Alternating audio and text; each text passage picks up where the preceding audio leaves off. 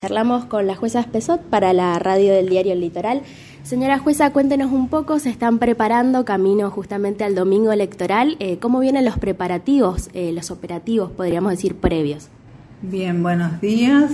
Eh, así es, estamos en la recta final, caminos a las elecciones generales del día domingo.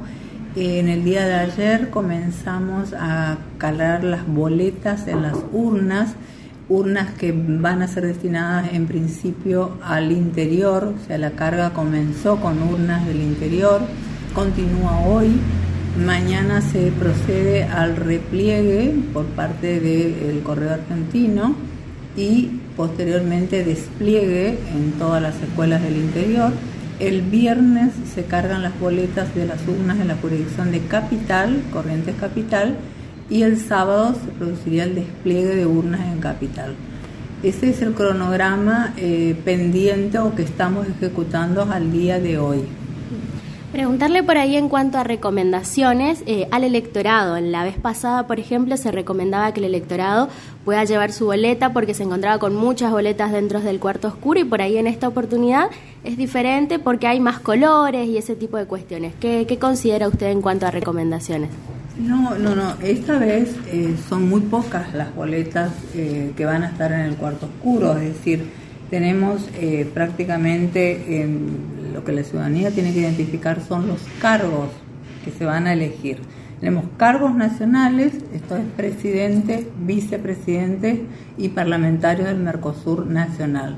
Después tenemos cargos de distrito, que están formados por los diputados nacionales y los representantes al Parlamento del Mercosur regional. Y por último, en ocho comunas de la provincia se eligen cargos municipales, esto es concejales, con la mm, variante que en Virasoro se elige también un defensor del pueblo.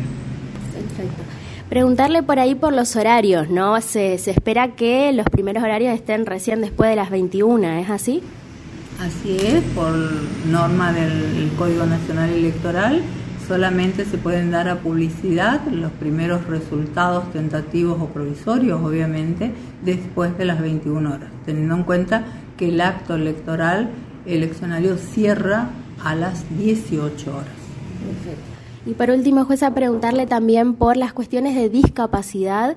me acuerdo que en la elección pasada el INADI, por ejemplo, acompañaba algunos organismos, algunas escuelas dando recomendaciones. ¿Qué cuestiones hay que tener en cuenta, sobre todo para los fiscales en esta oportunidad? Sí, bueno, el personal en cuanto a autoridades designadas están suficientemente capacitados, es decir, Hemos tenido jornadas de capacitación con concurrencia en forma presencial muy importante de las autoridades eh, de mesa y también la capacitación que se hace online por Zoom, que también tuvo una participación importante. Y culminamos la capacitación el día viernes en el campus, en la Facultad de Derecho del campus universitario, eh, con una capacitación presencial tomando la experiencia que en las paso, esa capacitación del último día, es decir, de dos días previos a las elecciones, fue muy, pero muy importante. Es decir, esta vez es como que fortalecemos ciertos aspectos que en el relevamiento general de las pasos, que no hubo ningún inconveniente, pero eh, los, los pocos inconvenientes que advertimos tratamos ahora de subsanarlos fortaleciendo en esa capacitación, es decir, haciendo hincapié y trabajando con modelos de actas de escrutinio provisorio, con modelos de telegrama, a efecto de facilitarle a las autoridades de mesa que puedan completar correctamente y porque eso va a facilitar posteriormente el escrutinio definitivo. Entonces es importante la concurrencia de las autoridades de mesa, así que estamos muy confiados de que estas elecciones realmente no van a haber inconvenientes. Además están los delegados de las escuelas que hacen de intermediarios o nexos, es decir, ellos están en conocimiento de algún inconveniente que se presenta, inmediatamente comunican al delegado electoral o al representante de la Secretaría Electoral que esté en la escuela o en las inmediaciones o a nosotros mismos que estaremos el día de las elecciones en el juzgado federal con competencia electoral. Así que creo que está todo, eh, tan dadas las condiciones como para que todo se desarrolle normalmente. Por último, pedirle ¿no? a la ciudadanía que vaya a votar el domingo, que ejerza en estos 40 años de democracia su voto. Exactamente, creo que eso es lo más importante porque esta, este acto eleccionario, los protagonistas son los votantes, es decir, es la ciudadanía y por lo tanto tienen que ejercer el voto. Es decir, esto fortalece la democracia, fortalece la república, así que es muy importante la concurrencia.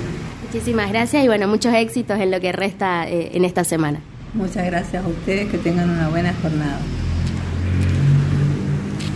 Belén.